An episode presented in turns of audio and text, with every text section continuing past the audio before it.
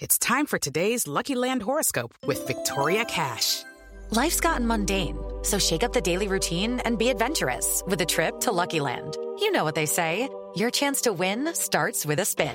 So go to LuckyLandSlots.com to play over 100 social casino-style games for free for your chance to redeem some serious prizes. Get lucky today at LuckyLandSlots.com. Available to players in the U.S., excluding Washington and Michigan. No purchase necessary. VGW Group. Void where prohibited by law. 18 plus. Terms and conditions apply.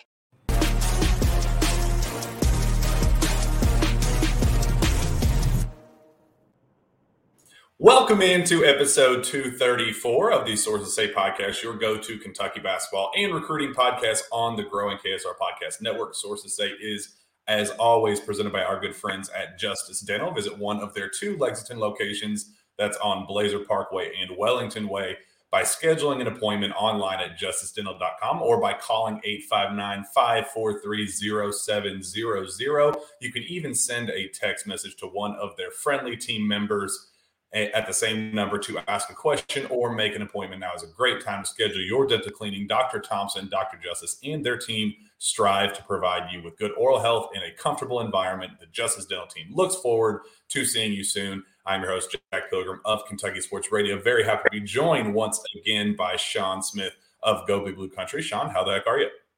Uh, I'm fantastic, and I apologize if it seems like my scenery has changed to a car for the last week or so, but I'm on the road scouting. Uh, we're a couple of wins from a state Final Four appearance, so I'm on the road hoping to get some good stuff tonight, so uh, we can play a game on Wednesday night with a chance to go to the Elite Eight in the state tournament. Well, uh, congrats on making it that far, and obviously, uh, best of luck as you uh, hopefully close this thing out with yet another banner. I know you're building a little John Wooden dynasty over there at Livesey, so uh, keep keep on keeping on with that. But in the midst of this scouting and um, all your winning success, unfortunately, Kentucky uh, was unable to continue its winning ways with its four game winning streak coming to an end uh, with a 77 68 home loss against the Kansas Jayhawks, a game that uh, Sean, everything was building up to that moment. The Rupp Arena crowd, I have not seen anything like that since easily before you know COVID started. And uh, I mean, students there at 8 a.m., 6 a.m., something like that, 12 hours before the game started. Uh, I mean, every single seat in the entire venue filled an hour before the game started. You had all the celebrities, all the big time recruits. We got Reed Sheppard and Rob Dillingham there at the opening uh, TV timeout. You had the number one recruit in America there, Trey Johnson. I mean, you just felt like everything was building up to this high profile finally break you know we got this breakthrough against this you know we've talked about quality one quad one wins this felt like the premier win to, to finally kind of turn that corner as we kind of go down the home stretch of the season uh, and and the Cats just couldn't get it done sean they, they were in position they kept clawing right back uh, it got down to one a couple times, two a couple times. Even I mean, there was still right there in the thick of things with two minutes left in the game, but uh, they they just weren't able to make the big shots that Kansas was able to able to make, and resulted in a, a nine point home loss uh, to end the winning streak. Sean, I know uh, this this was one we were very excited about. This is one we were optimistic about, uh, but they were just unable to get the job done. Your initial thoughts on the loss? it to me it's it, it might be the the biggest wasted opportunity of all the ones that they've had just because it was on their home court uh, they had been playing good basketball obviously in, in league play and the, the, win at tennessee a few weeks ago and then building a winning streak there in, in league play and a winning streak overall so it feels like a big wasted opportunity given where it was in the season in late january and, and really their one of their, their, their last their last chance to get something in the out of conference. So this is going to be a team that goes into March with nothing to show for out of SEC play. So I think that's the other thing about this too. Like if they, they still have opportunities to, to get quad one wins, and I know we'll get into that discussion here in a minute on the rundown, but uh, that's the last one that they had out of conference to build something was with a resume when it comes to the Kansas, the Gonzaga, the UCLA's and they have nothing to show for there. And I think that's probably the biggest disappointing thing is when we looked at that schedule when the season started, we talked about all those opportunities out of league play to get quality wins, and now they have nothing to show for in that category. Yeah, and I guess the the frustrating the game in particular was that it just did feel so close because they they did get the right guys that you wanted taking the shots. They were getting them, and uh, they weren't making them. Obviously, CJ Frederick goes over 5 from three. Jacob Toppin over 1. He's not the guy that you want taking the threes, but just going on the list of, of guys who weren't able to make shots. Antonio Reeves 0 for 3. Chris Livingston 0 for 1. Cason Wallace is the only guy that made a single three pointer in the entire game. He goes 2 for 3 from deep. Uh, the team as a whole finishes 2 for 13, while you have you know Kansas's best players making the big shots at the end of the game, and it just kind of felt like the difference between a program that is right there on the cusp of you know uh, even coming off a three game losing streak like Kansas was. That that felt like a team that had the pieces to you know hit the big shot in March. You know that the, the, pieces that they they they were ready for that moment. It just didn't feel like Kentucky was. It, it sucked because that's what CJ Frederick was brought in to do was to make those big shots. That's what Antonio Reeves was brought in to do to make those big shots. And uh, it just sucks that the moment was on the line. And, and I think there was a, a shot quality chart that came out um, that that referenced uh, just the level of of shot attempts that Kentucky was taking. I think um, shot quality was the the service that put it out. And Kentucky had a shot quality score 67.5 compared to 66.7 for Kansas uh, putting the win probability for the Cats at 53%, considering the type of shots that, that Kentucky was able to get. But they weren't able to make them while Kansas was able to, and it resulted in a nine point loss. Yeah, and I know, I think Friday night when we recorded, I called this a must win game for both teams because I thought Kansas was reeling with that losing streak that they had, and Kentucky was searching for something to add to its resume and to kind of keep them on track and, and build some momentum going into February. So Kansas is the team that ended up ultimately winning uh, the battle there and, and adding to what they've done. And, and Kentucky is, to me, still firmly in a position where the next game up becomes the biggest game of the season. And we'll, we'll get into that and stuff as we move throughout the show too. But I feel like Kentucky's reached a point now entering February here well, obviously they have one more game, but before you get into to the month of February, but when you get to that point, it feels like Kentucky's playing its biggest game of the season every single night because when it comes to what they have on their resume, there's not a lot there. There is a bad loss to South Carolina, and you can't afford anything else that could be bad on Selection Sunday. They need a lot of good. So uh, there's a lot of big basketball games coming up for Kentucky, regardless if there's a number or ranking beside the opponent or not. Like these are all must win games coming up. Yeah, and and you know, Bill Self kind of mentioned it after the game. Said this was like their version of Tennessee, you know, Kentucky's version of Tennessee, uh, when we kind of had no choice but to go down to Knoxville and win that game. They're very similar situation. They were in the midst of, a, I think, it's an eight game stretch where seven of those games were against ranked opponents, several of them in the top ten, and it was weird that Kentucky was the easiest game on their on, during that stretch because of, yeah, any other year that would be easily the, the hardest by far. But uh, it was just kind of the, the fact of the matter for them is that they kind of had their backs up against the wall and said, "Look, we have no choice but to go into Rupp Arena and win that game." And uh, you do feel good because Kentucky had a chance late. And, and I guess my thought is, I don't feel any different about this team as I did when they were coming out of the Vanderbilt win, like just in terms of long term, like what this team is, like I, I, still feel like the offense is getting better. I feel like they're getting the shots that we're looking for that we weren't earlier in the year. I feel like the, the offense is running uh, a lot more. It's just more cohesive and things are running more more fluidly than they, than they did before. So that leaves me a little bit, you know, not that the sky is falling and the, the ground is breaking underneath our feet, uh, but it's still just concerning that we are approaching February and we're still having inconsistencies with the lineup. We're having in, inconsistencies with, you know, one night a guy's going to go two for three, four for five, you know, something uh, it, exactly what you're looking for from deep. And then the next night they're going to go 0 for 5, 0 for 6, 0 for 7. And, that's the stuff that leads to early tournament exits. And, and, that's that is what concerns me. But I still think that this team's getting better. It just sucks that uh, they don't have much to show for it as of right now. And now their their backs are against the wall, just like uh, Kansas was during their three game losing streak. They have no choice but to go down to Oxford on Tuesday and win that game.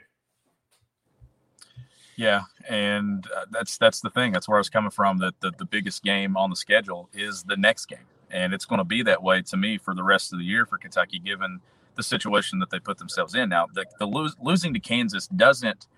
That's not going to take you off the bubble. That's not going to cause you to miss the NCAA tournament in itself. The loss to South Carolina is the one that's going to stand out here in about a month.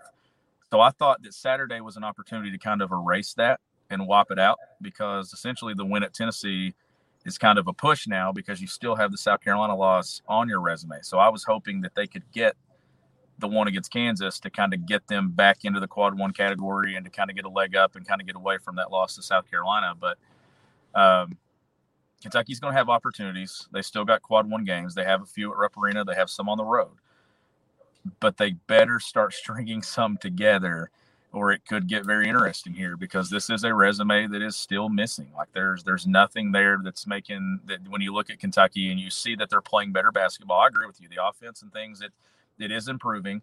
I don't feel like this is a team that's going to kind of spiral and go out of control because of this loss. I think they're going to get back to their winning ways and stuff this week. But it's just they did they haven't done enough to solidify anything yet to where you can't drop another one. You can't let one loss turn into two Tuesday night at Ole Miss. You have got to get back in the win column, get a road win, regroup, and then get on another win streak here. And they still have a winning streak in SEC play. That's still a thing. So they're playing well in the league. Keep that going. Keep winning league games. Keep climbing that ladder. And then just try to string something together here. That way, when you get into mid February and you get some more of these quad one opportunities against Tennessee and uh, Auburn and all these other teams and stuff coming up, you get to a certain point to where you can get a couple of wins there, then you can get yourself firmly in the NCAA tournament. Because to me, the key is right now is regardless of seeding. Like this isn't a Kentucky team where I worry about they need to be a four, they need to be a six, or they need to be a seven or eight. Honestly, Jack, I think this is a team where you just want to make the tournament and then be playing your best basketball. Yeah, and there was so much, you know, talk individually about this game, and, and uh, how things unfolded and, and, the the wait to get to the basketball Benny lineup and uh, you know maximizing versatility, how Chris Livingston was being used. That was a, a huge topic of conversation afterward. John Calipari being pretty outspoken that uh, he got that one wrong, thinking that Chris needed to play more and uh, incorporating him more at the four. And we talked. Uh, last episode about you know some of the identity crisis issues with this team and not knowing what each kid is and what they're what they need to be to put this team in, in their, their best position. What did you think of uh, just kind of how the lineups were used and, uh, you know, getting things started? Chris gets hot, eight quick points to open the game, really get used the way he needs to be used. And uh, what we've been kind of preaching from the beginning, I mean, it, part of it was at the three, but another part was at, was at the four as well. But really, it was about getting him in open space, getting him to kind of get a full head of steam underneath him where he can have opportunities to drive to the basket and score around the rim and you know finish through physicality and toughness and uh, and things like that. That that is kind of his bread and butter. That's what made him a five star McDonald's All American. We finally got to see that breakthrough with him, and then he gets one minute in the second half. John Calipari pretty uh, you know adamant saying I had to take him out because they were doubling Oscar and uh, you know they don't trust or you know believe that Chris Livingston's going to make a shot from three, so they were leaving him wide open while Oscar was getting double teamed down low, and it really kind of threw a wrench into things uh, there for us late. So he felt the need to kind of you know go smaller and, and take Chris out of the game. Uh, what did you think of of just the lineups in general and the timing of how individual guys were used? I know Sahvir Wheeler again, polarizing player who. Uh, when he got inserted in, things kind of got south a little bit. I don't. I'm certainly not putting the blame on him for the loss, but it, uh, again, it's just kind of one of those coincidence type deals where when he got put back in, that's where some of the issues kind of crept back in. Uh, just your thoughts on, on what you saw from, you know, put on your coaching hat. What, what did you see from a coach's perspective? Uh, I was really pleased in the first half with what they got out of Chris Livingston. Like that was that was beautiful. The the finish there early, the, the two foot finish, the pro hop into the lane in the basket was one of the strongest moves I think that we've seen from him in his short time at Kentucky so far. And I, I was a little disappointed that he didn't get any run there in the second half because Jack, from from what I'm seeing, I mm-hmm. feel like for Kentucky to reach its ceiling when it comes to to March, whether that be SEC tournament or what, I'm starting to think that Chris Livingston has to be a part of that. Like the these two freshmen that I've been talking about when it comes to potential. Two of the guys on this roster that have the most potential of anyone is probably Cason Wallace and Chris Livingston, just given their age and their development process and how much they can they can add and stuff and how much they can improve. Jacob Toppin is who he is. Sahvir Wheeler is who he is. Even Oscar Tshiebwe is who he is. The two dudes on the roster that aren't that play minutes would be the two freshmen. And I feel like that Kentucky finding a way to get Chris more involved and play more minutes has to be a, a good thing for for their success and what they're doing late in the season. I, I think just getting him on the floor, and I know I grouped them together position wise the other day. I said him and Jacob, instead of getting when it comes to roles, each individual person, grouping them together. And I thought the difference in the game early was Chris and Jacob making shots and making high energy plays and being aggressive. And Kentucky's pace that they were playing with, Jack, in the first 10 to 12 minutes of the game was one of the best paces they had had all season. And then I felt like they kind of gone away from that. And then we didn't get to see much of the, the lineup and stuff that everybody wants to see. And I, I just feel like that Kansas took advantage of a lot of Kentucky's weaknesses. They killed Kentucky in pick and roll, specifically Oscar Tshiebwe in pick and roll. It was side ball screen, it was middle ball screen. I thought it was a game where not only did Kansas have the better game plan, but they also hit the shots too to make the difference late in the game. Uh, I would have liked to have seen Cal done some different things lineup wise. I would have loved to have seen like Chris in there more in the second half, and you need you need your energy guys. And I think finding a way to get Chris involved more and make his role bigger is going to be one of the differences in whether this team kind of peaks at, at the right time or whether it doesn't. I just think that those two freshmen have the the most upside of anyone on the roster, and you got to find a way, even if you have to force it whether it be the three or the four. Just get him on the floor. Yeah, another opportunity, another I guess time that Jacob Toppin finishes uh, with a team high uh, in field goal attempts, which I just do not think is a recipe for success for this team. He goes 14 points, uh, six of 11 shooting, two for four from the free throw line, four rebounds, two assists.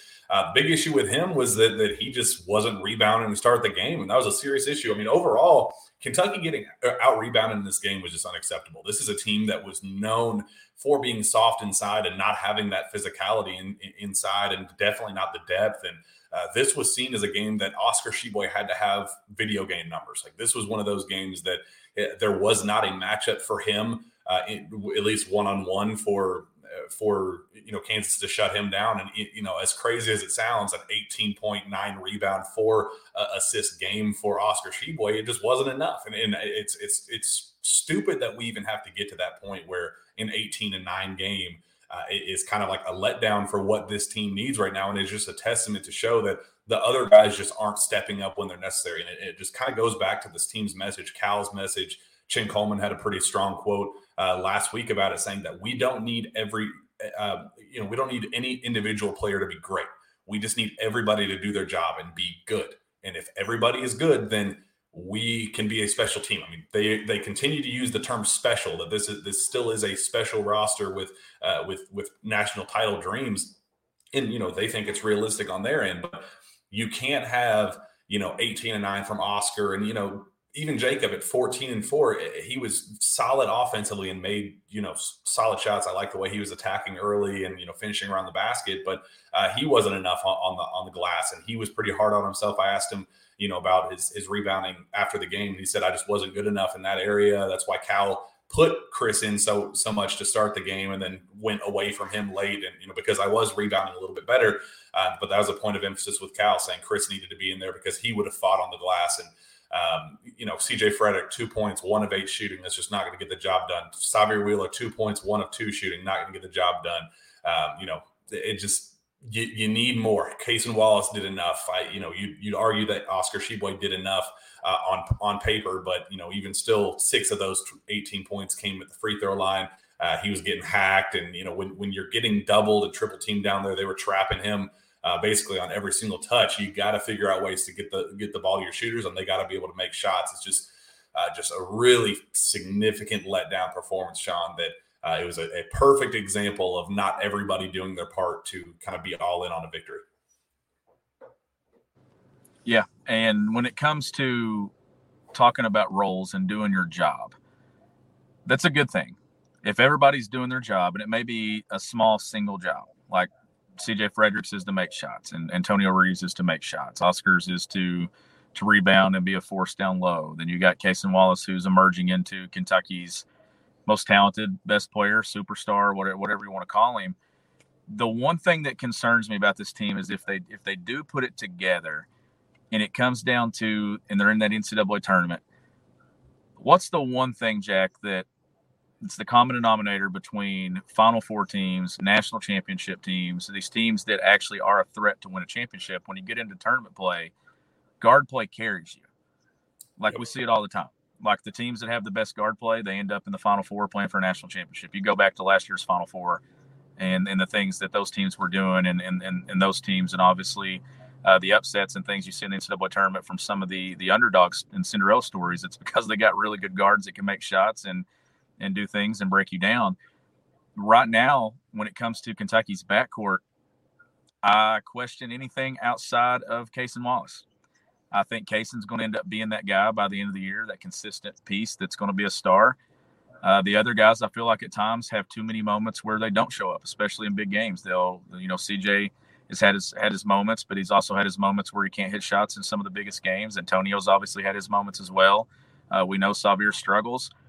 I think I'm worried more about the backcourt figuring it out together when it comes to tournament time than I am anything else about the roster. Yeah, and just lineups. I, am just concerned. What do you do? You know, why go away from Cason Wallace when he is finding the success that that he is at the beginning of the game, and and you know, putting Sahvir in and when you put him in and Antonio Reeves and CJ Frederick aren't making shots, even the basketball Benny lineup, that that's not working. And then you try to incorporate Chris Livingston and figure out where he's going to be. Do you put him at the three? Do you put him at the four? And it got to the point where we were seeing lineups with Sahvir, uh, Lance Ware, and there was a, a, maybe Chris Livingston. I know there was an awkward three main group there uh, where, but it, I, I, just was left scratching my head there at the end of the first half, thinking like, what? Why did we even get to this point? We went away from what was working. That that first ten minute stretch, uh, it, it, just it just felt like like they were fighting. Everything was exactly uh, trending the direction that we were waiting for, and it just felt like the wheels fell off and. Uh, and they were never never able to recover. The the fight was there, uh, just on the surface level, but man, it just when when it came time to hit the dagger shots. Eh, when it came time to respond, you know, get a big defensive stop. The defensive stops just weren't there. They got absolutely cooked in the pick and roll once again. And at what point, Sean, uh, is that something that needs to get seriously addressed? And, and how do you address that? And, and I, am genuinely, genuinely curious your thoughts on that as well, because uh, it just felt like every chance there was to either hit the big shot on the offensive end or get the big stop on the defensive end, uh, the, the, team was just not willing to show up when Kansas was. And, and again, it just feels like the difference between a good team and a great team. Yeah, and uh, the, the, the thing with what Kansas did, Kansas and, and Bill Self's one of the best in the game. Like Bill Self makes adjustments at the right times. He's one of the best in the game at throwing. I mean, how many times have we watched Bill Self coach teams throw a triangle and two at the under eight media timeout in the second half that just throws a team out of rhythm? It, has been it's happened to Kentucky. It's happened to North Carolina. last year. It, it's happened to the best of the best when it comes to to coaches. But I thought that the way that they they scheme things and and and stuff there in the first half and the second half, they'd they'd go some of those empty side ball screens, and it would just put Kentucky in a pinch where guys weren't there on the tag. And then one time it was Sahvir Wheeler coming over to tag, and he's not going to make a play there, and ended up being an and one. He's he's too small to tag on a big running to the rim. Uh, I don't know if, if I would love to see, and he's not going to do it. I would love to see Cal mix some zone in here and there just to kind of change the flow. He's not going to do it though. But even if it's just for maybe three straight trips, just to change it up and just make something, whether maybe you start blitzing some of these ball screens. I don't know, like yeah. just anything, just ch- change up your ball screen coverage. I know Kentucky plays a lot of drop coverage. They, they, they do some different things, but anything to mix up how you play that way you're not so predictable in what you're doing. I thought Kansas had their their way with whatever they wanted to do offensively, especially when it came to putting Oscar Tshiebwe in those ball screens. Now that's something that has shown up on film. They've played over the top of Oscar.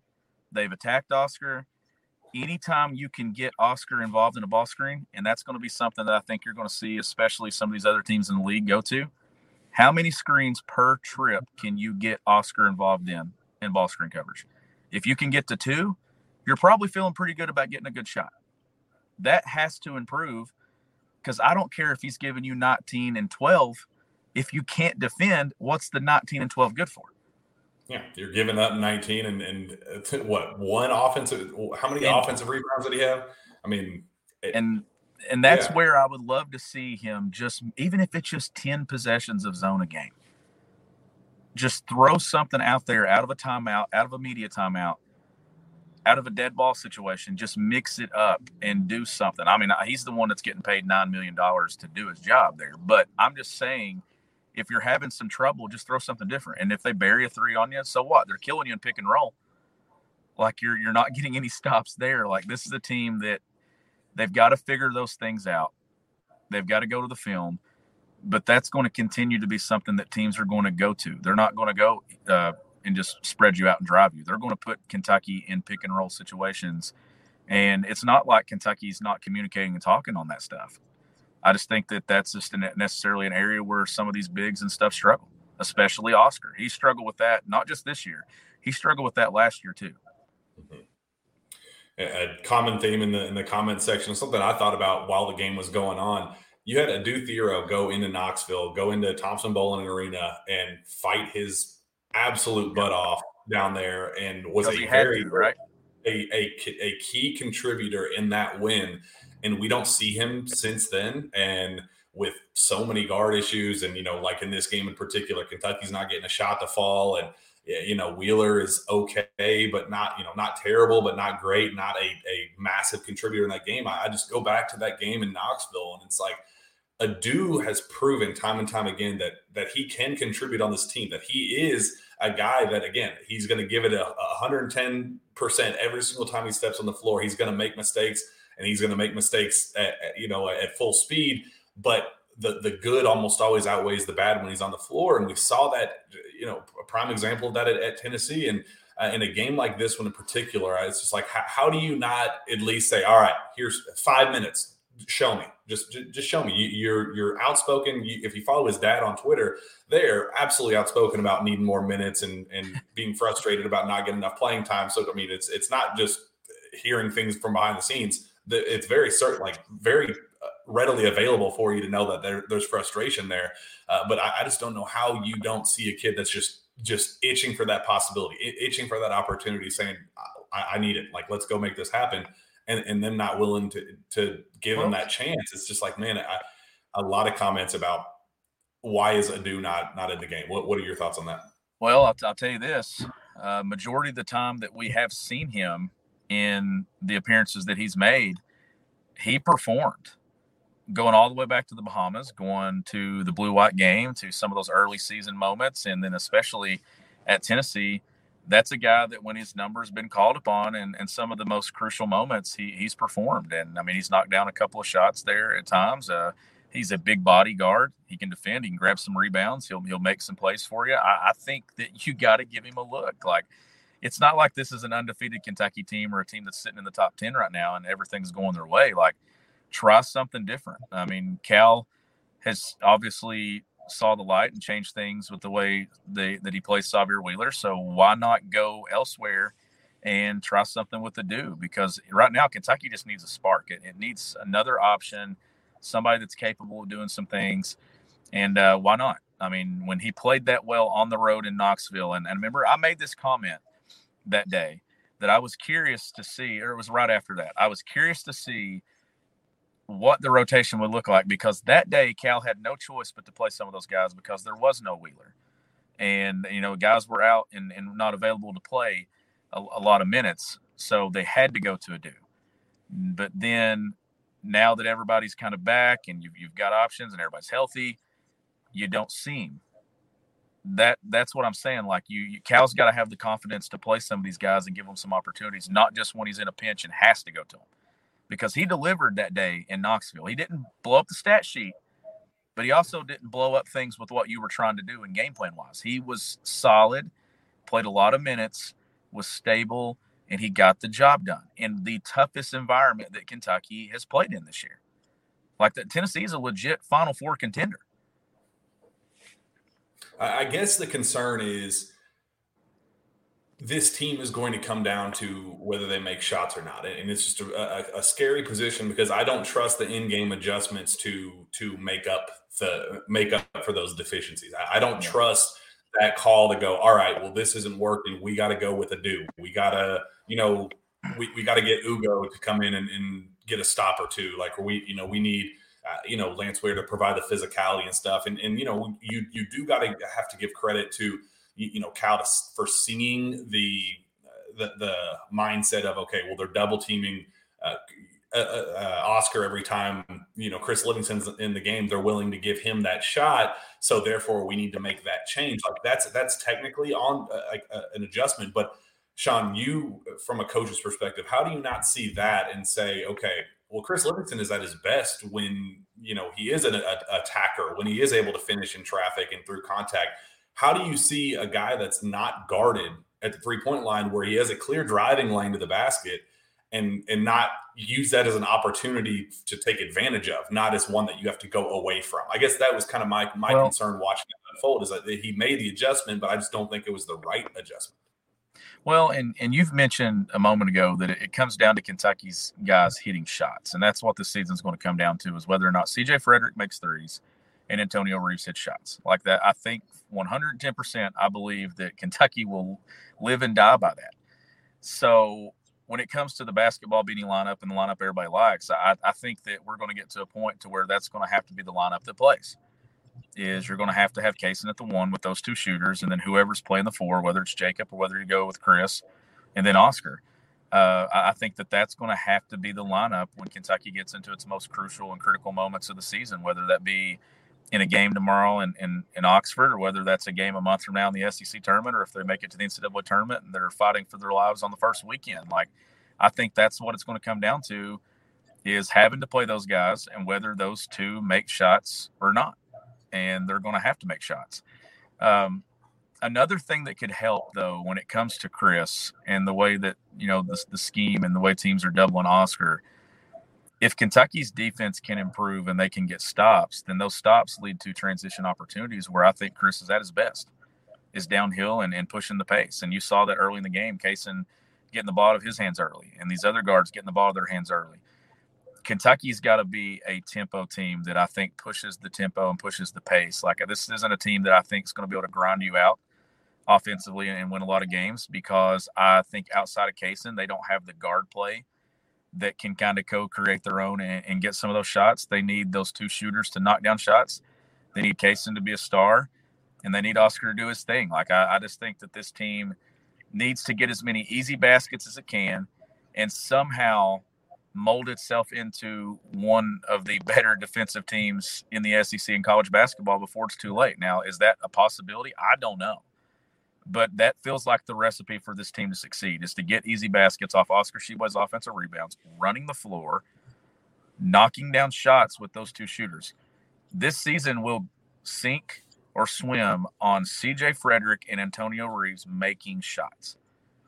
That's the reason you brought them in, right? That's the reason they're on the roster. There's there's not a Shaedon Sharpe that was supposed to be on this roster initially that can kind of go get his own. I'm sorry to bring up bad topics and things. Well, it's funny that there was actually a comment from Andrew Lachine says, "If only we had Shaedon Sharpe."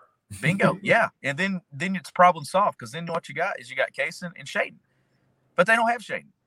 They have two guys that are shooters, and if they make shots, Kentucky's going to have a chance to beat anyone. If they don't, Kentucky can lose to anyone, and that's just part of it.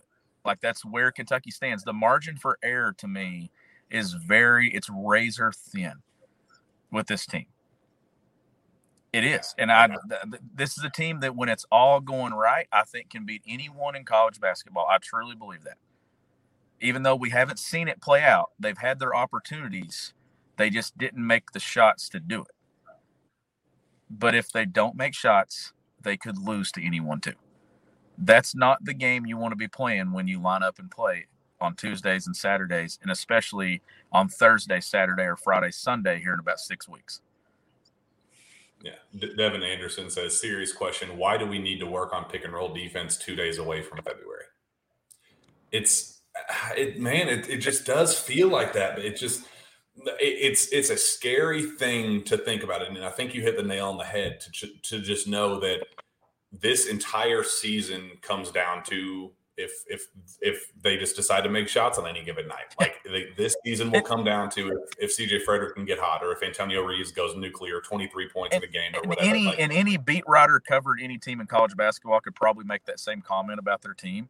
But I don't think Kentucky can beat good teams if those two don't make shots. In the past, Kentucky's had guys if they didn't shoot the ball well, they could still grind out games. They could post you up, they could make some plays. They had a point guard that could that was dynamic and, and do some stuff. This team's like I just feel like the margin for error is super thin, Jack, to where if everything's going right, then we're all smiling and having a good time. But if one if one of those things goes wrong, Kentucky could still lose a game. If both of them aren't knocking down shots, Kentucky's in serious trouble. Cason Wallace can't be the only guy hitting the three. And the only caveat to that is if Oscar Tshiebwe goes for 37 and 24, which again, you you it's so stupid that we even have to have that mindset of well at least you got a superhero down low that can you you know go go put up video game numbers on any given night. It's like yeah it's a great luxury to have and it's it's it's an unbelievable crutch that a lot of teams would just absolutely die to have.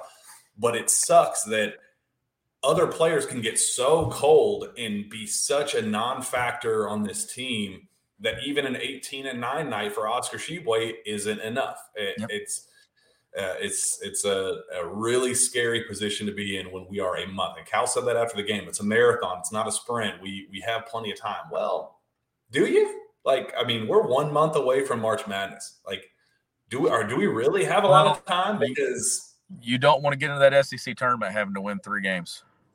You don't. Yeah. Not this year. And this is a this is a team that you want to be off the bubble going into Nashville. And let's face it, they're they're not off. They're they're still in danger zone. Like I thought, I think, I, I think Joe yeah, his latest update had Kentucky as the last one of the last four teams in, which you know the uh, danger how of that. Often are we there? How often are we there in that circumstance? Well, you know the danger of that. You know you, you have bid stealers. Yeah. You have these teams that win these these win conferences and then they steal a bid or something like that. Like you don't want to be on that graphic at the end of the year where you're the last four in. Obviously, you're more comfortable being one of the the projected one four one seeds, but you do not want to be on that graphic where you're last four in or first four out because you're flirting with disaster because that bubble shrinks, right? Like that last four in might become last three in when it comes to a team still in a bid. So you you want to be off that, and that's where I'm coming from. That just do enough to get in.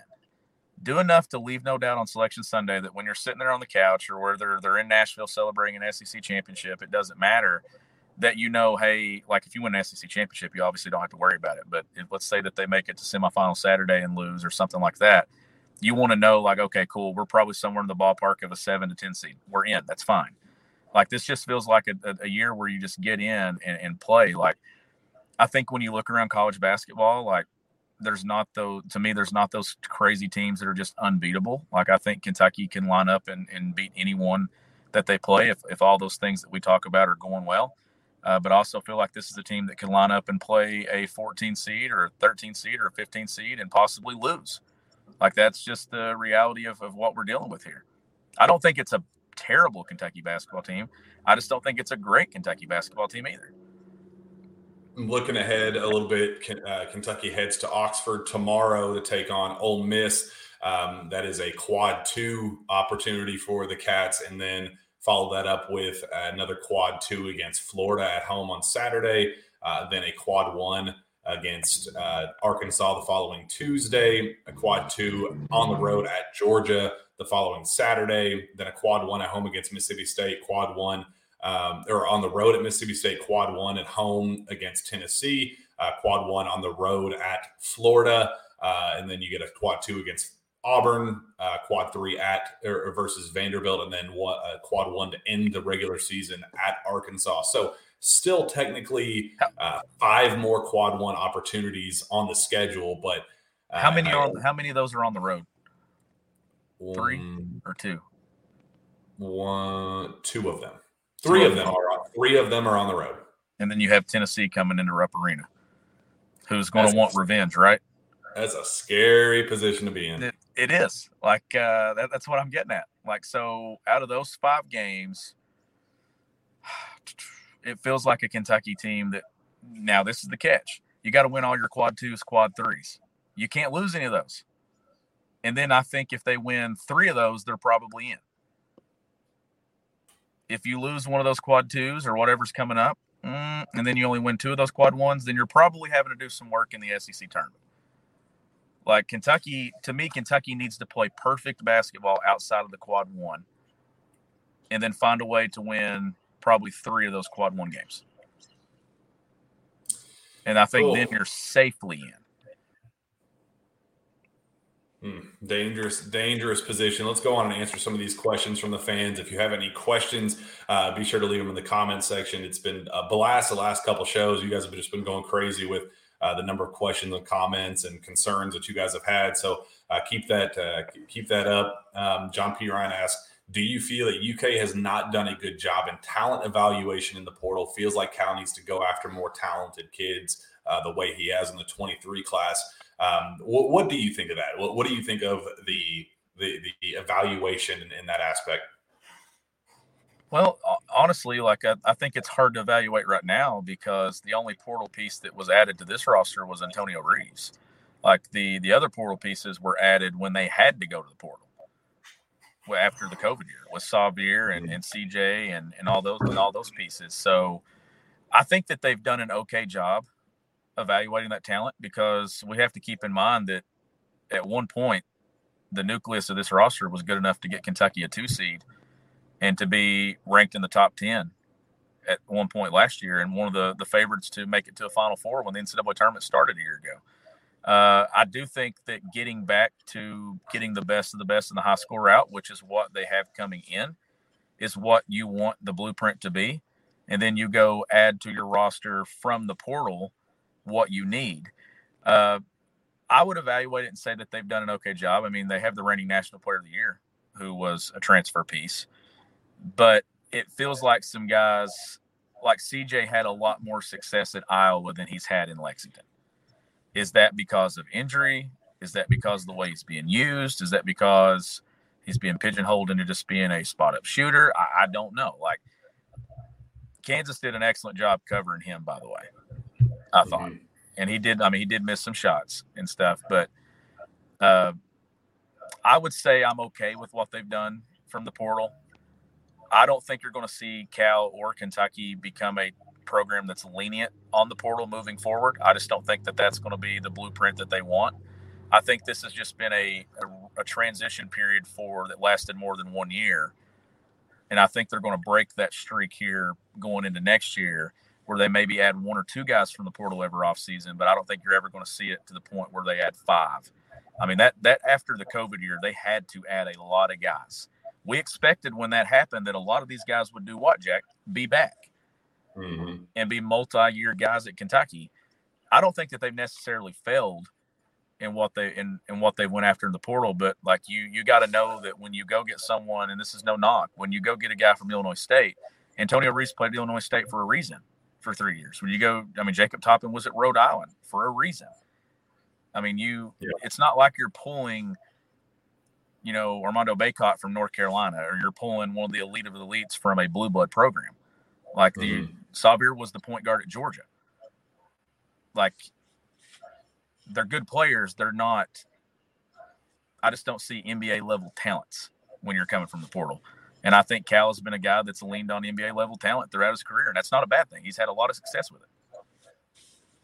Yeah, that's what John P. Ryan says. I, feel like UK has too many players from losing programs, Wheeler, Reeves, Toppin. And I think Reeves is a little bit different just, just in terms of, um, you know, he was a superstar at the previous stop. And if you adjust your expectations from there, I don't think he was ever meant to be a 20 point per game scorer the way he was there. I think that he was brought in to be like, well, if he's a 20 point per game scorer at Illinois State, if he could give you 12 here, you know, go give you a quick 10. If, if he if he could have been the Davion Mintz of this year's team in terms of just this, you know, quick scoring production like that, I think that would have been fine. Uh, but I, I do understand, you know, the the Jacob Toppin and and Sahvir Wheeler. Toppin was a guy that you you wanted to be the long-term project, you know, development piece. And, you know, and he has developed quite a bit, but Yeah. I think that, that we were waiting for the explosion. And I, you know, I think part of that is how he's being used and, you know, Well- not putting him in positions to to succeed as much and you know the we saw his brother we saw his brother become an NBA draft pick too. Mm-hmm. And I think we'd all be kidding ourselves if we didn't see Obi and see Jacob. Yeah. Like we all thought it was going to be the same, right? Like I, I, I did.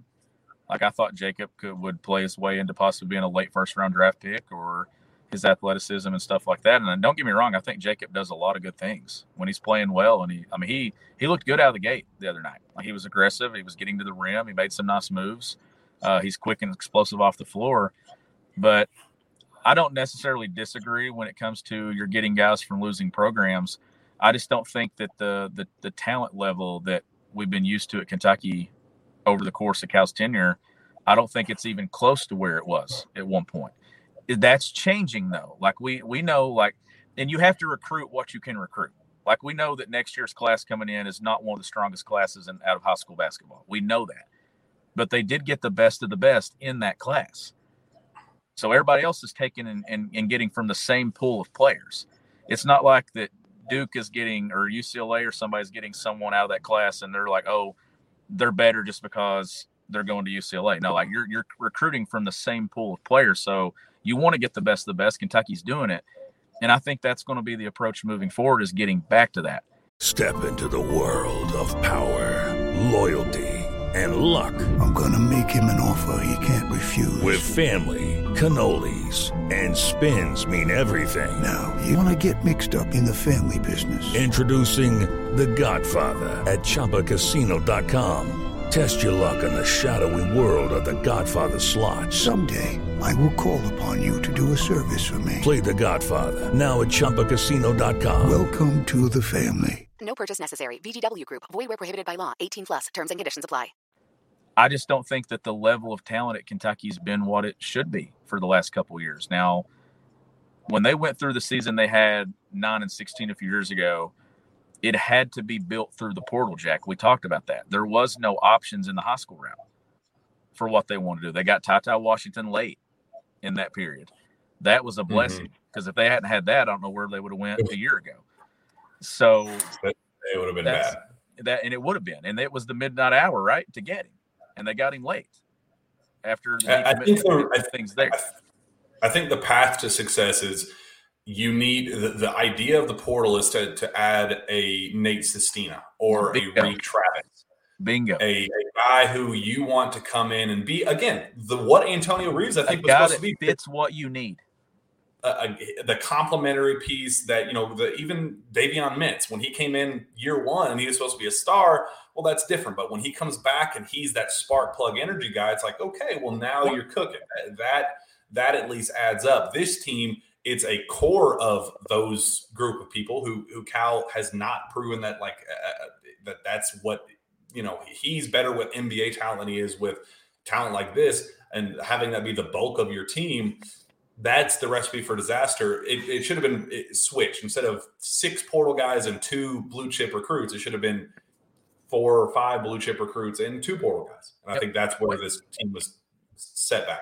And, and people probably thought we were beyond this topic, and I'm probably going to make some people mad, and I might get a comment or two here popping up. But when it happened last spring, and Shaedon Sharpe declared for the draft, and he left, you and I got on this show, and we said what? You're not going to replace Shaedon Sharpe in the portal, and there's no option in the high school route to replace him. Yep. If he were on this team right now, I do think we'd be having a different discussion about where Kentucky is. Because he's a dog. He he is an He is. NBA talent that Cal. I, I I vividly remember watching Cal watch him at Peach Jam and having Cal basically drooling on himself watching Shaedon play because he is, as you're watching him in the NBA right now, damn good. Like a He is. really, really Yeah. good three level scorer that he's the go getter. Uh, God, just imagining him next to Cason Wallace, you know, that complimentary, like, yeah, I'm a defensive minded guy, but I'm going to go get mine too. And then Shaedon being the offensive three level scorer. I can hit a shot from 30 feet if I need to, but I can go dunk on your head as well because I have a 40 inch vertical. Like that, that is what this team needed, and that's what sucks. Yep, and I know there's people listening to this right now that are probably wanting to turn it off because we're talking about Shaedon, but you weren't going to escape the impact of him leaving. I think even you and I kind of for a moment bought in that this team would somehow dodge it and would have enough given that well because we what did we say after that happened we're like well oscar's coming back that's a huge step in the right direction for your program and you get your Cousy award finalist back in Sahvir Wheeler who's who's kind of you know honestly is I don't want to say gone in reverse but the the role has been changed this year because Kentucky obviously the, the dynamic and things of not making shots like Kellan Grady for 90% of the season last year made threes. Davion Mintz hit threes. Kentucky's not been a consistent three point shooting team this season, so it's forced Wheeler in, into a little bit of a different role because it's harder to play a guy like that. Uh, Oscar, obviously, it, we said it was hard to live up to what he did a year ago, being the National Player of the Year. Like, I just feel like that Kentucky's kind of had a lot of things not going its favor, and I, I think that you're seeing, especially on the perimeter. That's what I was getting at earlier when it comes to guard play. If this team had a guy like Shaedon Sharpe to go alongside Cason Wallace, then I would put them up in the NCAA tournament to, to beat anyone. But they don't have that. They have Cason and guys that they have to have make shots. Now, could CJ and Antonio Reeves get on a hot streak and shoot lights out in March? It's six games, Jack. Anything can happen. Mm-hmm. But that's asking a lot when we haven't seen it consistently done for a stretch. So what I'm looking for here, you're getting into the last month of the year, not a ton of games left to play. We're talking about an SEC winning streak here that's that's still active. That was an out of conference loss. You want to see at some point Kentucky play really, really good basketball for about four or five, six games in a row. And if they can do that against quality opponents, then it gives you hope that if they make it and they get into that tournament, that they can do it for a stretch. You just got to be playing really good basketball for six in a row. And but if you're if, the margin yeah. for error is thin. If you're looking for signs of optimism and reasons to go, well, this team still has a, a realistic shot. It's the fact that it's not a structural issue with this team that you know Ty Ty hurting his ankle or Kellan Grady getting you know his plantar fasciitis close out the year, Sahvir Wheeler with his whiplash issues and those you know the, the the the structural issues that really just tanked last year's team. This one is they're getting open shots and the offense is running fluidly. It's just about having can can a 47% career three-point shooter figure out a way to knock down shots. And again, he has a splint on the back of his shooting hand on his middle finger, really kind of crushing uh, every, you know, the the the, the touch isn't there for him. He's really having trouble right now catching passes, which is kind of you know messing up his shot mechanics to to get into his shot motion. And when he finally gets into the shot motion, the touch isn't there. So that is that is an issue right now that he's you know very close to being. I think uh, where I don't know if maybe even against Ole Miss that that splint will be gone, but it, it's on the home stretch of being gone regardless. That's a positive. And at minimum, you have Antonio Reeves, who has the ultimate green light in his head. He is not a nervous shooter. He's at least a no. guy who is confident as hell to go get his own shot. Uh, and we saw him hit several from the mid range. He's kind of become that Immanuel Quickley, at least from the you know the floater aspect and things like that. If you're looking for a positive, I'd rather have to rely on a career 47% three point shooter figuring out a way to make open shots by the end of the season more so than recovering from you know, a kid having a, a, high ankle sprain or you know something like that. That that's something I'm at least holding on to. That I agree. You, the shots have to start falling at some point, but there is at least well a, little bit of a sample size for that for, for that to happen to close out the year. There is, and I, and I think that this is a team when it comes to shooting the three. This is where I group these guys into the same spot, like Jacob and Chris, and I grouped C.J. Fredrick and Antonio Reeves into the same role to me, it needs to be a combined. Those, those two got to combine to make five or six threes a game every single night. Mm-hmm. With the number of minutes that they play, you have to get five or six threes a game from those two collectively. Let Cason throw in one or two, and then this is a team that's averaging eight, nine makes a game from three. And then I think that some of that margin for error, you get a little bit more. you just got to get some type of consistency. You can't have CJ go 0 4. You can't have Antonio go 0 4. You got to have guys that can consistently make shots. They don't have to shoot 45% from three combined. They just got to make a few. If you remember in Knoxville, they made a few. They sure did. Let's start wrapping this thing up. A couple of the questions from from the feed. Um, I'll go rapid fire with them, and we'll get out of here. Um, Lucas Ray, do you like the idea of a lineup of Oscar, Livingston, Reeves, Fredrick, Wallace? Absolutely. I think that I is the it. winning formula, and I, I think that's that's going to be the one uh, moving forward. John P. Ryan latest on player decisions. I think it is too early for that, but I, do think we will see Sahvir out. I think Antonio is a 50 50 right now. They're, I think UK wants him back and they're going to, to recruit him back. Uh, so that'll be a big one. I think Toppin and Livingston will likely be gone. I think Cason's gone. I think Oscar is probably closer to a 50 50 right now, but I, I still think when push comes to shove, he'll end up going pro.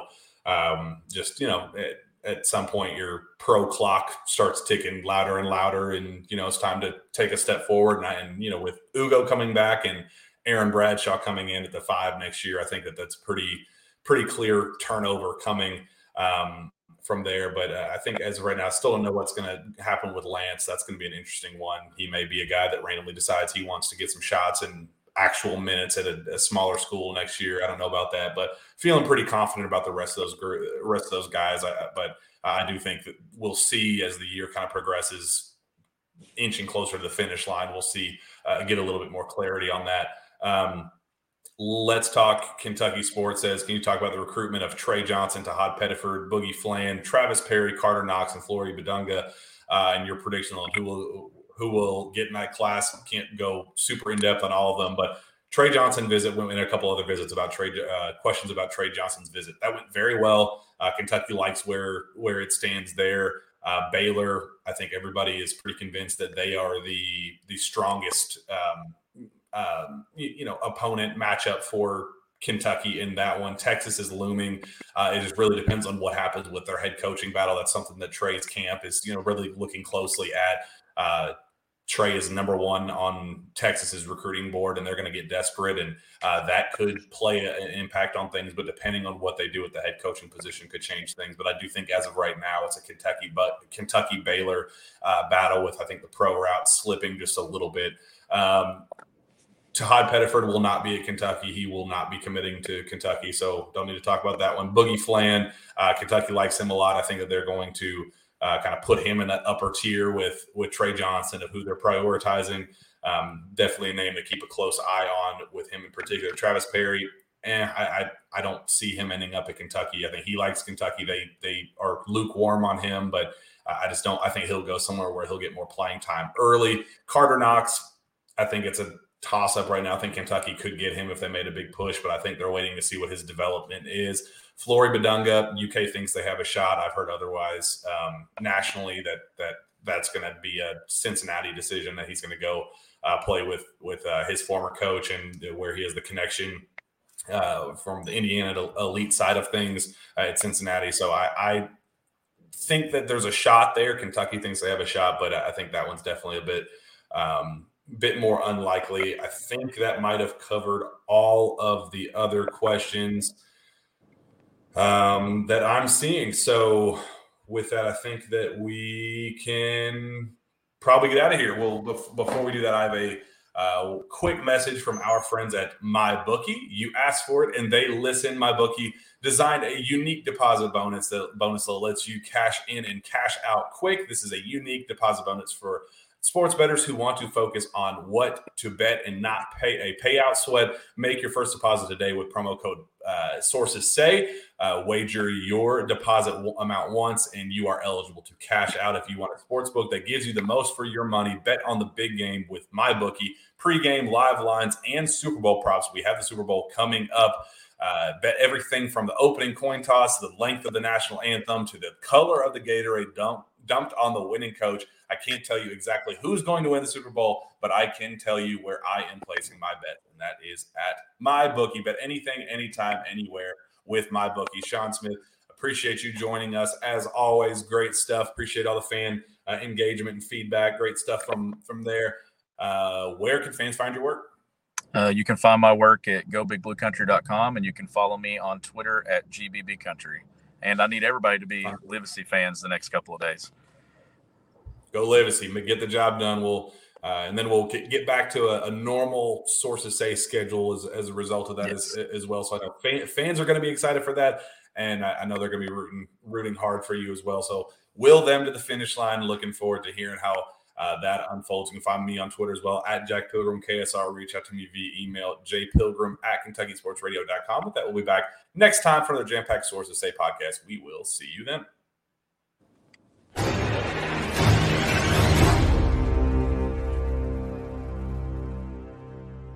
Hey guys, it is Ryan. I'm not sure if you know this about me, but I'm a bit of a fun fanatic when I can. I like to work, but I like fun too. It's a thing. And now the truth is out there. I can tell you about my favorite place to have fun Chumba Casino. They have hundreds of social casino style games to choose from, with new games released each week. You can play for free anytime, anywhere and each day brings a new chance to collect daily bonuses. So join me in the fun. Sign up now at ChumbaCasino.com. No purchase necessary. VGW. Void were prohibited by law. See terms and conditions. 18 plus.